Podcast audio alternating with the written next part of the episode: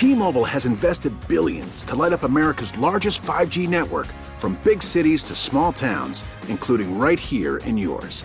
And great coverage is just the beginning. Right now, families and small businesses can save up to 20% versus AT&T and Verizon when they switch. Visit your local T-Mobile store today.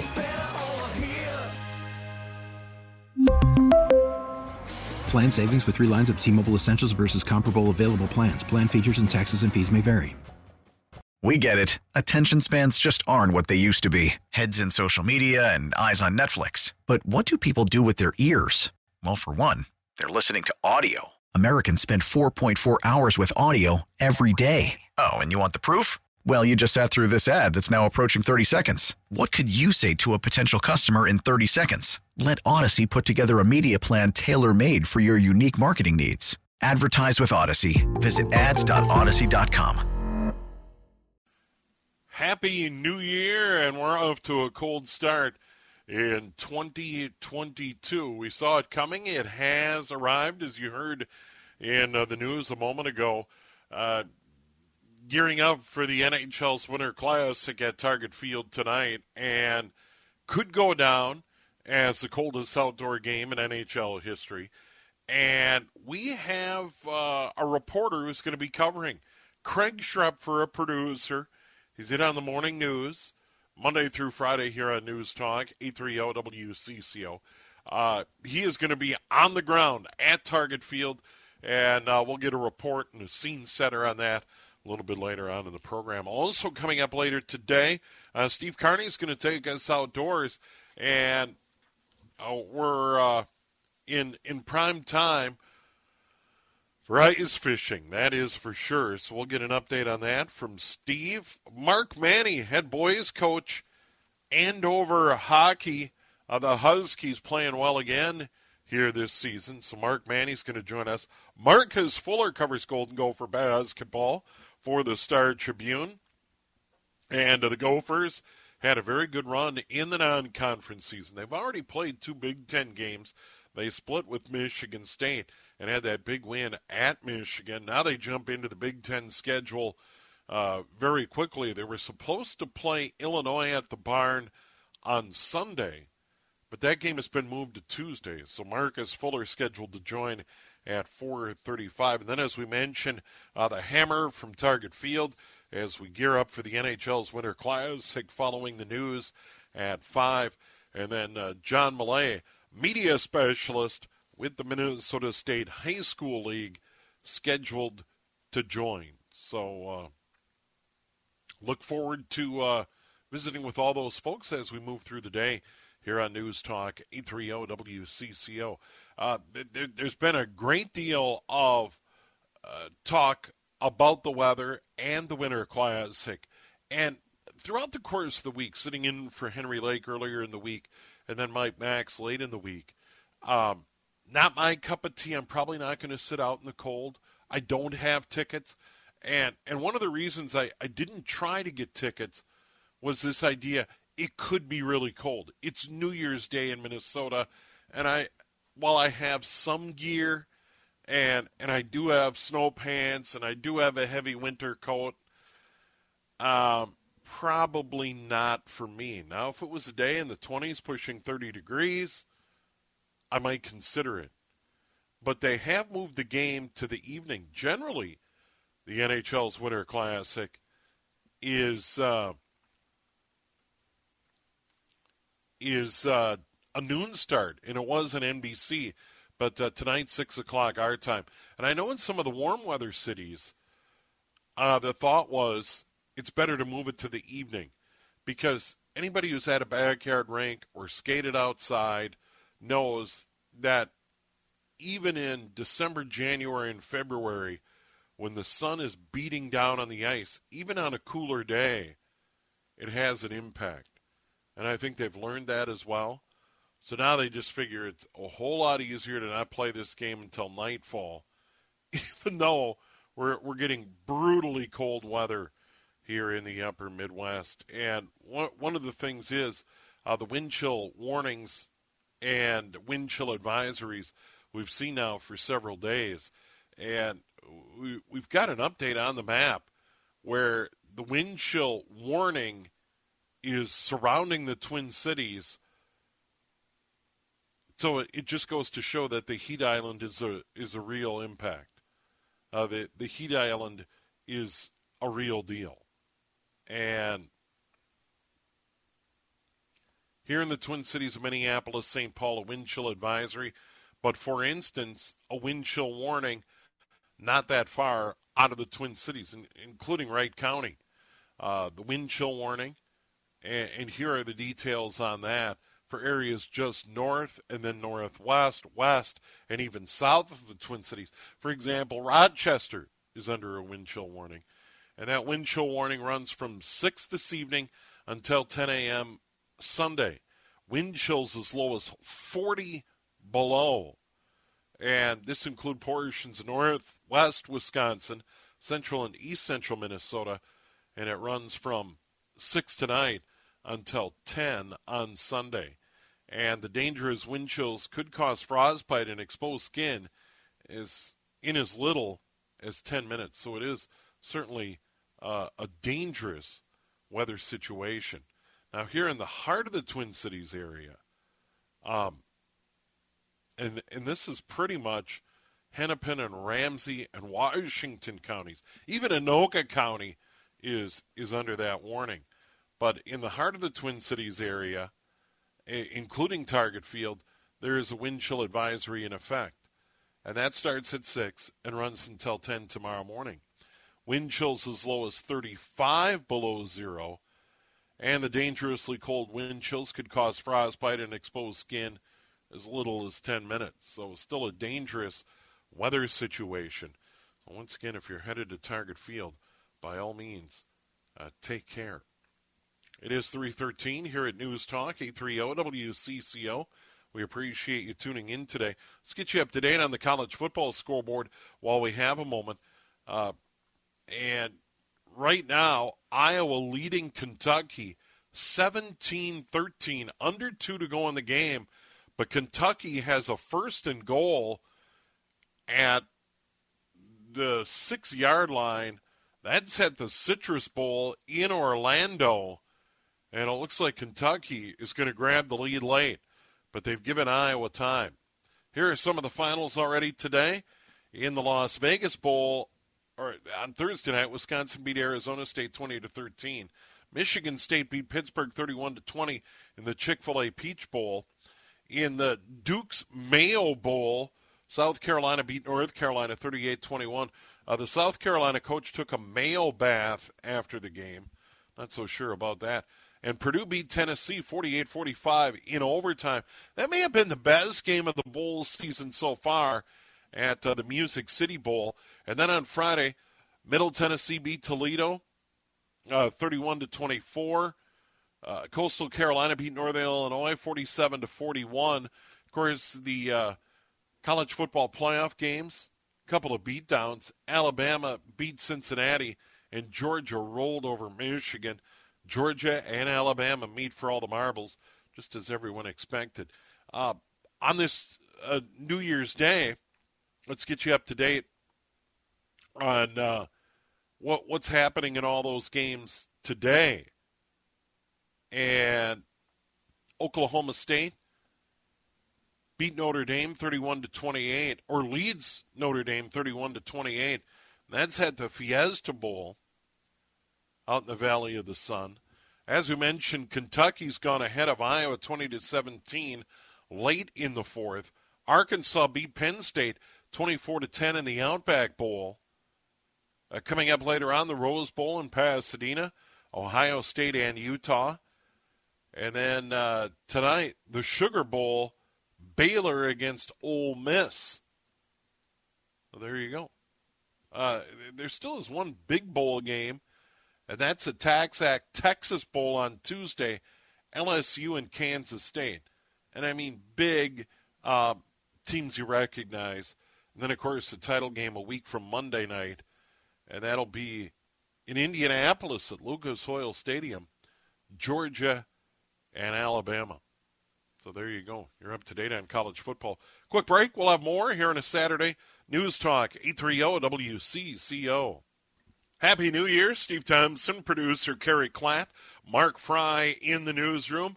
Mark Fry a little busy rooting on his Hawkeyes as they try and rally and uh, pull out a win over Kentucky in the Citrus Bowl. Kentucky went on a drive, got a touchdown a moment ago. Still a minute to go in the game down there in Orlando. Uh, we're scheduled to talk to Mark later in the hour. Hopefully, he's not too grumpy if I wasn't able to pull out the victory. Um, right now, we're joined by Stephen Clark, who joins us from Florida, where it's a whole lot warmer than it is here in Minnesota. Uh, Stephen from SpaceflightNow.com. Stephen, Happy New Year. Happy New Year, Steve. Yeah, um, we're below zero here in the Twin Cities of Minneapolis, St. Paul. Uh, our official temp, I'll see if I can get an update for you. Our official air temp, five below, and uh, the actual wind chill, 22 below zero. I would assume it's a little warmer than that. It is. I'm actually calling from uh, Texas visiting family for the holidays, but uh, it is definitely warmer in Texas than it is below zero up there in Minnesota. It's uh, around 75 here right now. Yeah, uh, much better. And I know you spend a lot of time at Kennedy Space Center and uh, keep an eye on what's happening there. And it has been a busy year indeed. But before we take a look back at 2021 and look ahead to 2022, when it comes to space flight, really the huge story right now in the headline at your site, spaceflightnow.com. Uh, the Webb telescope on its way to a spot a million miles away from Earth, and so far, so good in its travels. Right. Yeah, the James Webb Space Telescope, um, uh, really a, a once in a generation uh, space mission. Uh, it's the biggest telescope ever sent up into space. Launched on uh, Christmas morning a week ago today, and it's completed um, uh, its first week of its mission uh, of uh, deploying. This this telescope had to be folded up like an origami to fit inside the rocket that it launched on, a European rocket from down in South America, and it's going through this step by step procedure to begin unfurling in space. So um, after the su- successful launch, it deployed a, a, solar array to start generating power. It's uh, now in the process of deploying its uh, a sun shield, which is the size of a tennis court, and that will allow the telescope itself to be in permanent shadow, so there's no interference from light, and also to begin the process of, of cooling down to uh, super cold temperatures and uh, that's necessary to complete the science mission, which involves uh, detecting the faint, uh, very faint thermal heat or infrared energy from the first galaxies in the universe uh, more than 13 billion years ago.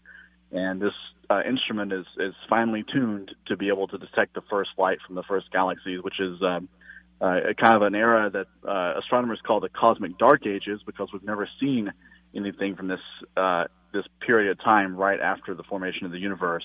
So very exciting science mission um, ahead of, of Webb, but it has to get through these critical steps first. Yeah, and the reason it's going a million miles or four times the distance of the moon away uh, from planet Earth is is to get into a good cold spot. And I understand it'll be partially shielded by the Earth and by the sun as it uh, you know orbits the solar system. Right. Yeah. Yeah. That that the sun shield that I mentioned, um, it, it uh, actually unfurled to its full shape uh, just yesterday, late, very late on New Year's Eve, and that was actually uh, the riskiest part of the mission uh, to be able to deploy that giant sail, uh, which is going to allow um, the telescope, the mirrors of the telescope. If you imagine the light will hit the mirror, and then the mirror bounces the light into some detectors deep in the heart of the spacecraft to uh, to make these images. Those mirrors and those detectors have to be uh, chilled to almost 400 degrees below zero, and uh, to do that, they have to be permanently shaded from the sun at all times throughout the next uh, 10-year mission. And the sun shield uh, is made of these uh, five layers of Kapton. It's like almost like a plastic, very very flimsy and they have these guides that uh, pull the pull the uh, sun shield out like a kite, very very slowly. Uh, uh, imagine like pushing it's like pushing a piece of string along a table. You know, it's very um, indeterministic as you deploy it. NASA's used to deploying things that are, are rigid in space, like on hinges. So um, deploying this very flimsy apparatus uh, uh, nearly a million miles away from Earth all by remote control, uh, is a very delicate process and uh, was really kind of nail biting yesterday as the, as it went down. But uh, it did occur yesterday, and uh, uh, now they're in the process of actually kind of tensioning the sun shield and tightening it up to get that perfect shape to uh, shadow the telescope for its science mission. And uh, uh, so far, so good. This is probably one of the most complex things NASA has ever done in space, at least for an unmanned mission, an, un, an unpiloted mission. I mean, you know, the, the Apollo moon landings and the International Space Station aside, this is certainly uh, more complicated uh, by a factor of uh, three or four, uh, just based on the technical complexity, according to NASA, of, of landing a rover on Mars. So this is a whole different league. Yeah, it, it really is extraordinary, and and the distance from the Earth, a million miles away, is is they do want it away from you know any potential interference because the, the earth in itself reflects the, the sun's energy and mm-hmm. um, the the moon does the same thing. So in, in, reading about this i understand that's part of the reason they want it so far away. You're, you're exactly right steve. Like um, this is a, a, kind of a successor to the hubble space telescope uh, which has been up for 31 years now and it's uh, flying very close to earth just a few hundred miles up uh, but it's actually uh, the, that telescope is looking at the universe in visible light, the light that the human eye can see. Um, but in infrared, you have to cool the telescope very, very cold to get it away sure. from any sort of, um, you know, uh, sunlight or anything that can reflect heat or, or light from the sun, like the Earth or the Moon. So it has to be all out there on its own, and that's the reason they selected this location a million miles from Earth. But the drawback, the drawback of that is the Hubble Space Telescope uh, was repaired by uh, astronauts on the space shuttle uh, several times and upgraded. That's the reason it's lasted so long. And um, uh, the, the James Webb Space Telescope, once it gets out there, it's going to be outside the reach, at least for any foreseeable future, of any sort of repair job that astronauts can do. Stephen Clark joining us from spaceflightnow.com. Uh, Stephen, uh, quickly before we run out of time, uh, the highlights from 2021, in your opinion, uh, in the year in space flight? There were a lot of them.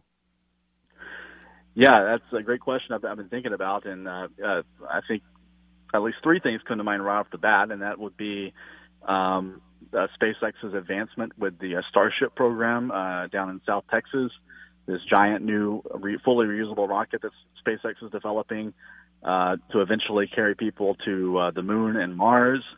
Uh, we saw some major advancements in that this year. They were able to land it for the first time and uh, getting ready to build out. A, get the rocket's already built, but they're getting ready to finish the launch pad for a um, an orbital flight of that giant rocket, the biggest rocket ever built, uh, sometime later this year.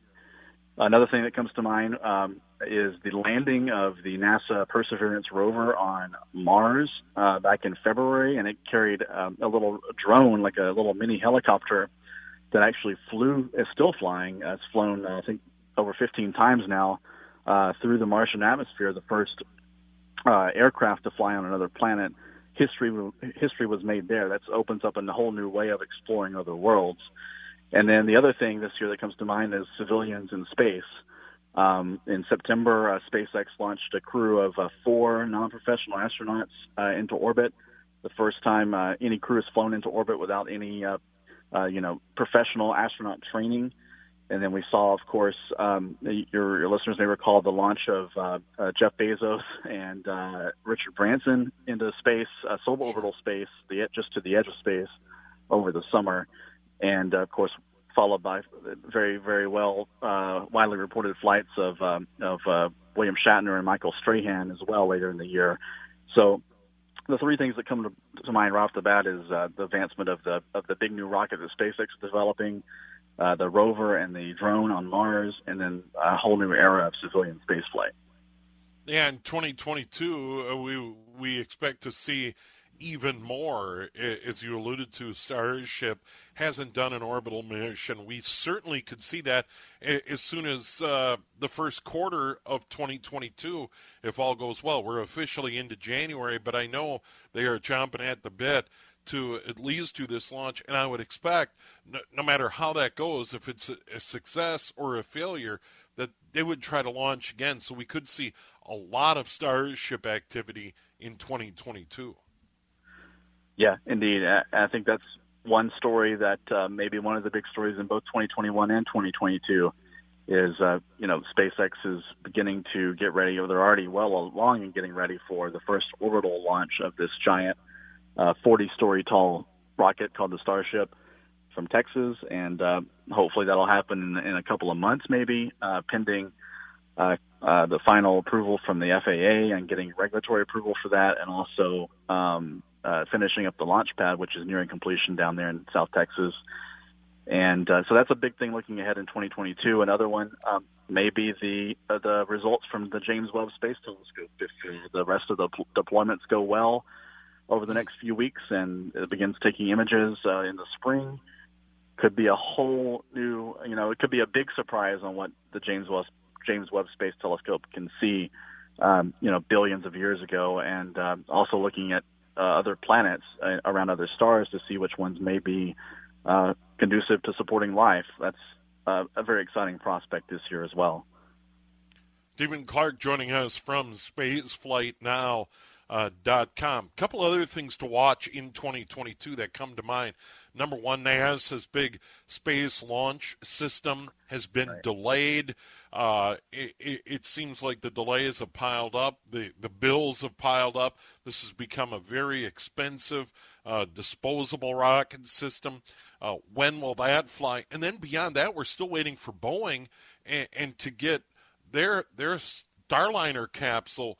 Uh, a test flight, and then ultimately start ferrying astronauts up to the International Space Station. And we really don't have a timeline yet, do we? For the uh, for the Starliner, uh, no, I think your your guess is probably as good as mine as, as when astronauts will fly on that uh, spacecraft. Um, you know, SpaceX has been flying astronauts to the space station on a uh, a similar, you know, a different design but a similar capability that Boeing's working on for two um, almost two years now. Uh, they launched their first astronauts in May 2020 and Boeing, I think, will be lucky to do it this year. Uh, I mean, it may be it may be toward the end of the year at the at the best case when that uh, sure. happens with Boeing.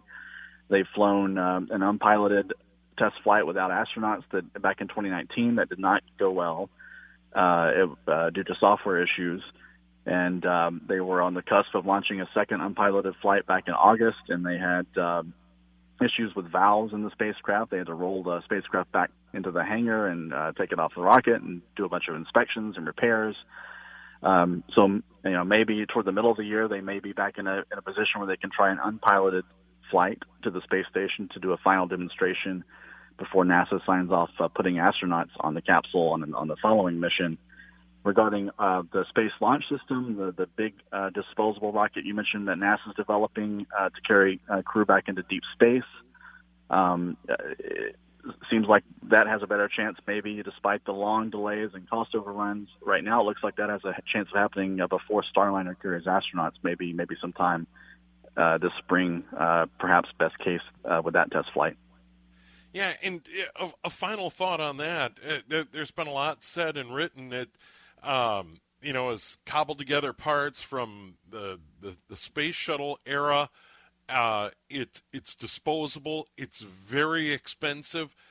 You have to wonder, and I, I know NASA has funding from Congress for a while, but boy, Stephen, it, it just seems like with, with the growing capability of SpaceX and potentially other companies, why wouldn't NASA just say, well, we're, we're, we're going to we're going to scrap this and sign a contract with Elon Musk and have him do the work? I think I think uh, at some point that's a very strong possibility of happening. Um, the the space launch system has a lot of political support because it supports a lot of uh, jobs uh, in a lot of congressional districts, and that's a big way to win congressional support. Um, you know, it has support from both sides of the political spectrum because representatives, Democrats and Republicans, have jobs in their districts that depend on the program. So I think I don't I don't foresee it having a sudden and uh, you know a sudden death as a program, but um, I think the writing uh, is on is starting to be written on the wall, wall right now, and, and certainly will be uh, uh, very obvious um, once SpaceX uh, can fly the Starship successfully and uh, pull off a string of, a li- of successful flights to orbit, and um, you know, at, and at low cost, a much lower cost, um, you know, a couple of orders of magnitude lower cost than a space launch system flight, and with similar, if not better, uh, lift capability as well. So I think you're onto something there. I think that's something that's um, widely known throughout the space industry that you know the the life expectancy of the space launch system, this big giant NASA rocket, which uh, you know may have had uh, a clear a clearer purpose a decade ago when it was first being uh, proposed, but a lot changes in a decade in the space business, and you know the delays certainly haven't helped um, as it nears its first flight mm. around the same time as the Starship from Elon Musk's uh, SpaceX also nears a first flight. Yeah, and and just the flat out cost is breathtaking. Uh, billions and billions of dollars have been spent, and that's to this point to just build one rocket. Uh, right. Steve, yeah, uh, Stephen, always good to visit with you. Uh, certainly, I uh, check in on your website regularly. Uh, I'm a big fan. Happy New Year to you, and hopefully we can visit again soon. Looking forward to it. Happy New Year. All right, there he is, Stephen Clark. SpaceFlightNow.com is the website. 335, 25 minutes now in front of 4. We are late to the weather break. We will talk more weather. We'll talk Winter Classic. Mark Fry from our newsroom uh, was out in the streets talking to uh, fans headed for the, the big game tonight at Target Field and uh, even ran into some Blues fans. We'll have that. And then uh, we'll, we'll, talk to the folks at the Weather Service about that wind chill advisory for the heart of the metro. Many areas in a wind chill warning tonight through tomorrow morning. We'll get into all of that here on News Talk 830 WCCO. Now, there's no truer statement than maybe tonight at Target Field. Might be a little chilly driving the Zamboni for the NHL's Winter Classic. It's been a dream for Wild fans since uh, really the beginning. There's been talks that when is Minnesota going to get the Winter Classic? And finally, it's happening tonight. Target Field, they'll drop the puck just after 6. The Wild and the Blues. Mark Fry joins us from the newsroom. And, Mark, this really is a big story and a big time, or a long time coming. And they've been preparing Target Field now for weeks. Yeah, and uh, well, thanks for having me join you, Steve. It's good to talk with you again. And I was just actually watching uh, the final of the Iowa Hawkeye Bowl game in, in Orlando. It's like 85 degrees there today, so uh, a little different up here today. But you're right; they've been prepping this for several weeks, actually, probably you know since they ever announced this. But uh, finally got the ice ready to go. The Wild got on there last night, and um, I think maybe there were a couple uh, issues on the ice, but it sounds like it's ready to go, and the fans are ready to go too. Yeah, and it, it, it's funny about ice because we had a backyard rink for years when I was a kid. As a matter of fact, we had a backyard rink when, when I was a very young kid in St. Paul, just east of Lake Como on Maryland Avenue. My my dad would flood a rink, and they'd have friends over, and uh, all the neighborhood kids would play. And then when we moved to Champlin, to be closer to my dad's teaching job, we started the tradition up here, and, and we'd have a backyard rink. And when it got real, real cold, like this, five below, we'd still be out there and play. Don't get me wrong. But the ice got really chippy. Yeah. When it, when it gets really hard and cold, the ice was always better in the teens or 20s. And and I would expect during the game tonight. Now I know they they've got state of the art refrigeration and these people know what they're doing, but I would expect the ice to be a bit of a problem in these bitter cold temps tonight. We'll see. Yeah, and it's interesting just to I kind of I followed along one of the uh, press conferences where they talked about making the ice, and one of the things they said is sometimes they actually have to warm it up a little bit if it is too cold. So they have their heating elements all around the the rink and stuff like that. It's very interesting. You think you know not much to, goes into making ice, but when it's for a world class event for world class athletes, you gotta you gotta keep in mind their safety yep. and sort of just the integrity of the game too. Yeah, and and I would assume they're they're going to manage that real well because, like I say, I just remember when we were kids, it, it, it would just get rock hard and and would chip up when when we were out there running around as as kids playing pond hockey in the backyard. So we'll see how that plays out. And another part of the story is you, you know that the NHL and the Wild, in conjunction with the Minnesota Twins, are going to have every possible uh, safety element for the fans to make sure that there are areas for people to get warm, etc. But that certainly is part of the story, Mark. It really is, and I was talking with one of the Wild team physicians the other day just about you know what are they watching for in the athletes because yeah. uh, you know typically they're inside, you're in a controlled environment, but uh, you know once you get outside and it's a whole different story. But obviously, the Wild and the Blues players have heated elements on the benches. But uh, a lot of the concern was about the fans just sitting in one spot, really not having the movement like the players do outside. And uh, the fans, a couple of fans I talked to outside, said they're ready to go, and they have uh, three layers of clothing on, two layers of gloves, hand warmers, feet warmers, all that good stuff, Steve. That I think we've all been to a few cold games in our lives, but uh, nothing when it's like 20 below zero on a wind chill. Well, and you you think not so much about uh, Minnesota Wild fans, where where we get used to this sort of thing for bursts in December, January, and February in particular. But if fans came to town from St. Louis, and, and I saw a tweet from you where you bumped in a, into a couple of Blues fans. Right, and they were telling me about uh, one Winter Classic. I believe when the the Blues hosted the Blackhawks, maybe five or six years ago. I can't remember exactly what year that was, but they said it was about forty six degrees in that game, and they thought it was chilly then.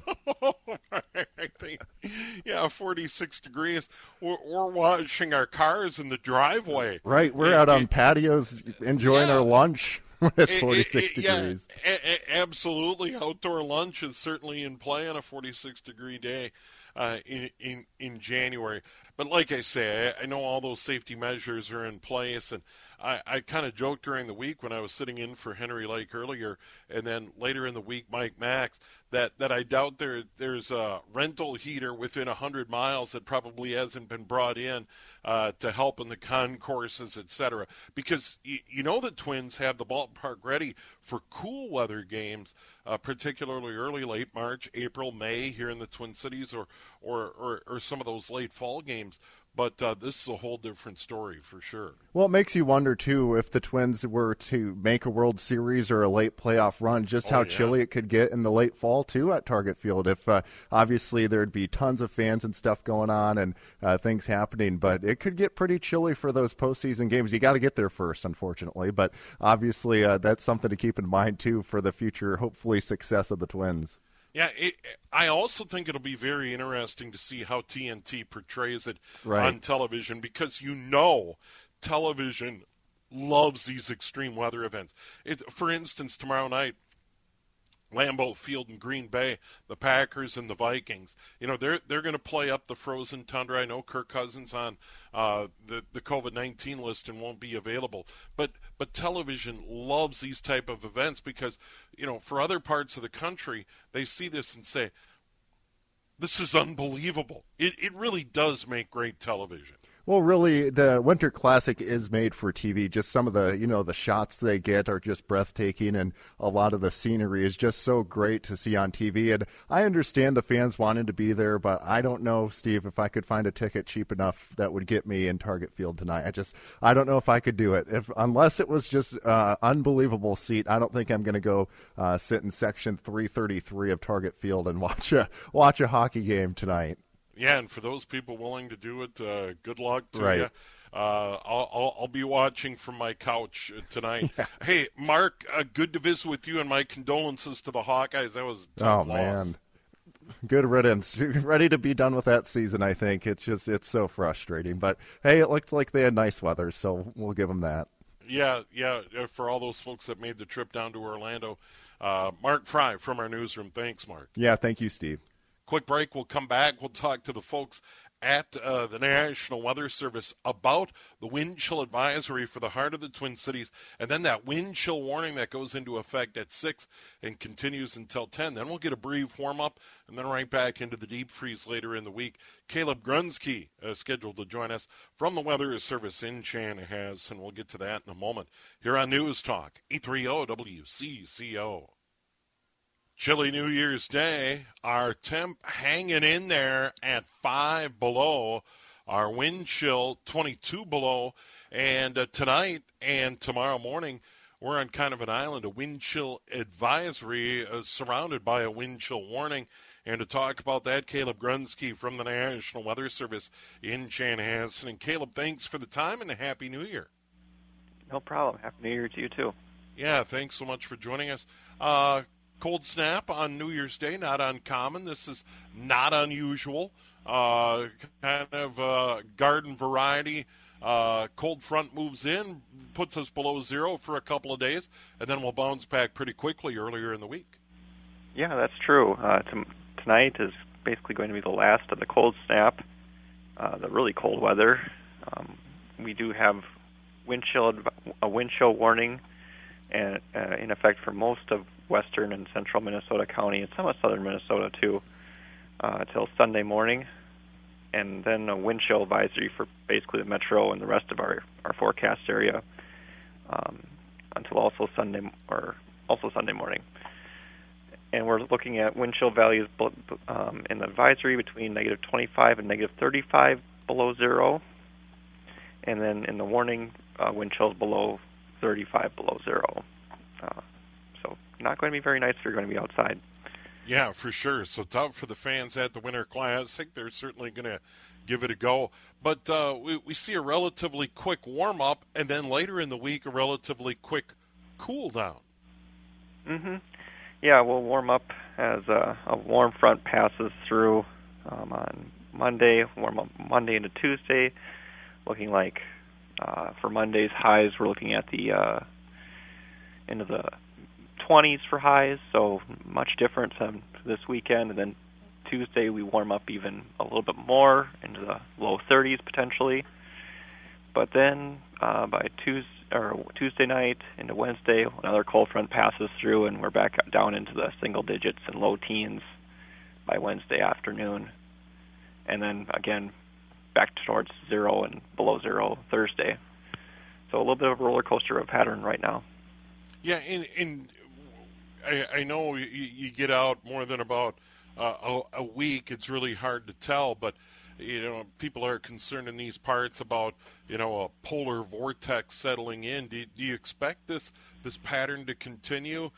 Which, which in, in all my time, born and raised here, pretty typical. You know, it'll it'll get it'll get cold for a while, then then we'll bounce back, and it'll get cold again. Uh, do, do you expect this pattern to continue? Yeah, uh, at least for the next couple of weeks.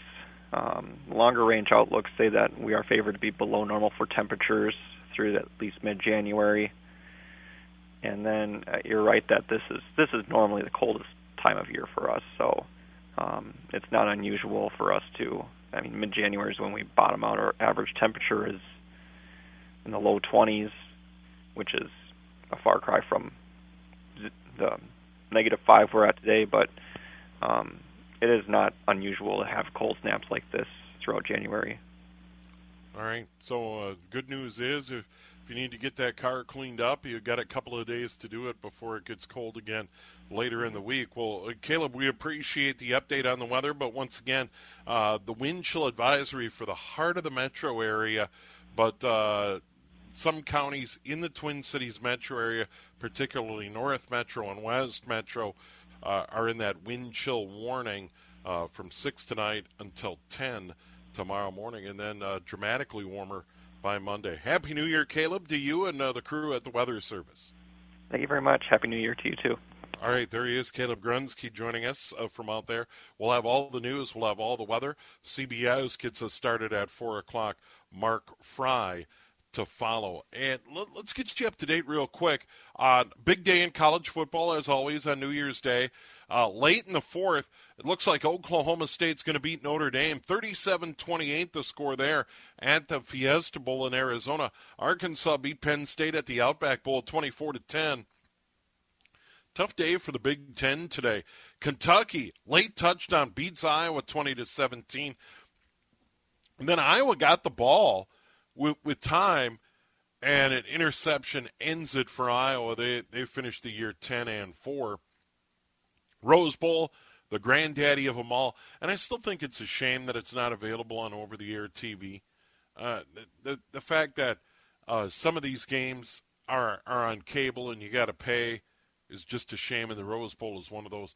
Ohio State against Utah in that one, and then uh, tonight the Sugar Bowl, Baylor and Ole Miss. And then uh, the college football playoff is set. A couple of yawners yesterday in the college football playoff. Alabama, no trouble with Cincinnati. Uh, just kind of a workmanlike victory. They didn't blow them off the field score wise, but uh, it was pretty clear who was going to win that football game.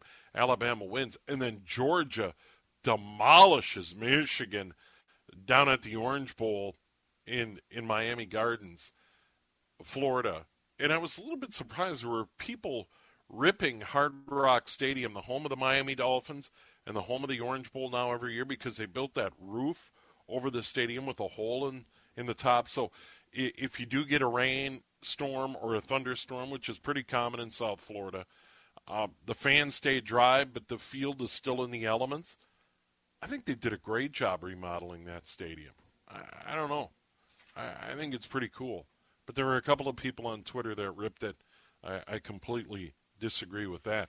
And of course, tomorrow night, huge game for the Vikings. They'll be at Lambeau Field without Kirk Cousins. He's on the COVID list. That was huge talk on Friday, and still is a big talk.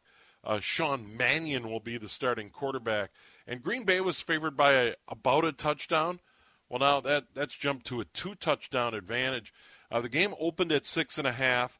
Uh, the Cousins news broke, and now it's Green Bay by 13 and the over-unders dropped to 42 and a half. The good news for the Vikings is it figures to be a weather game. Dalvin Cook has had success, and Dalvin Cook is back. Only chance, big game out of Dalvin. Sean Mannion doesn't turn it over, and the Minnesota defense turns over Aaron Rodgers and the Green Bay Packers and and wins the turnover battle maybe a plus two, plus three, and they've got a shot at Lambeau on Sunday night. It is a long shot, I get it. I'm just trying to be positive to start the new year. It's doable, but it ain't going to be easy on Sunday Night Football. And the Vikes need a victory in their final two and then a little help to get into the playoffs. All right, we got to run. Once again, we'll start uh, with the news at 4 uh, with uh, CBS, Mark Fry in our newsroom. We'll have another update on that weather. That's big topic today, obviously. And then we'll go outdoors with Steve Carney here on News Talk. 830 WCCO. Happy New Year. T-Mobile has invested billions to light up America's largest 5G network from big cities to small towns, including right here in yours. And great coverage is just the beginning. Right now, families and small businesses can save up to 20% versus AT&T and Verizon when they switch. Visit your local T-Mobile store today.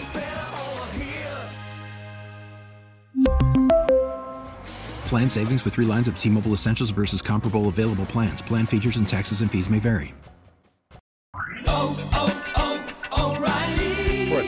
Vehicle's engine with a full synthetic oil change and save with Mobil 1 at O'Reilly Auto Parts. Purchase 5 quarts of Mobil 1 full synthetic motor oil and receive a $10 O'Reilly gift card after rebate. See store for details. With your Mobil 1 purchase, you'll also receive 2 times points during O Rewards Bonus Points Month at O'Reilly Auto Parts. Oh, oh, oh,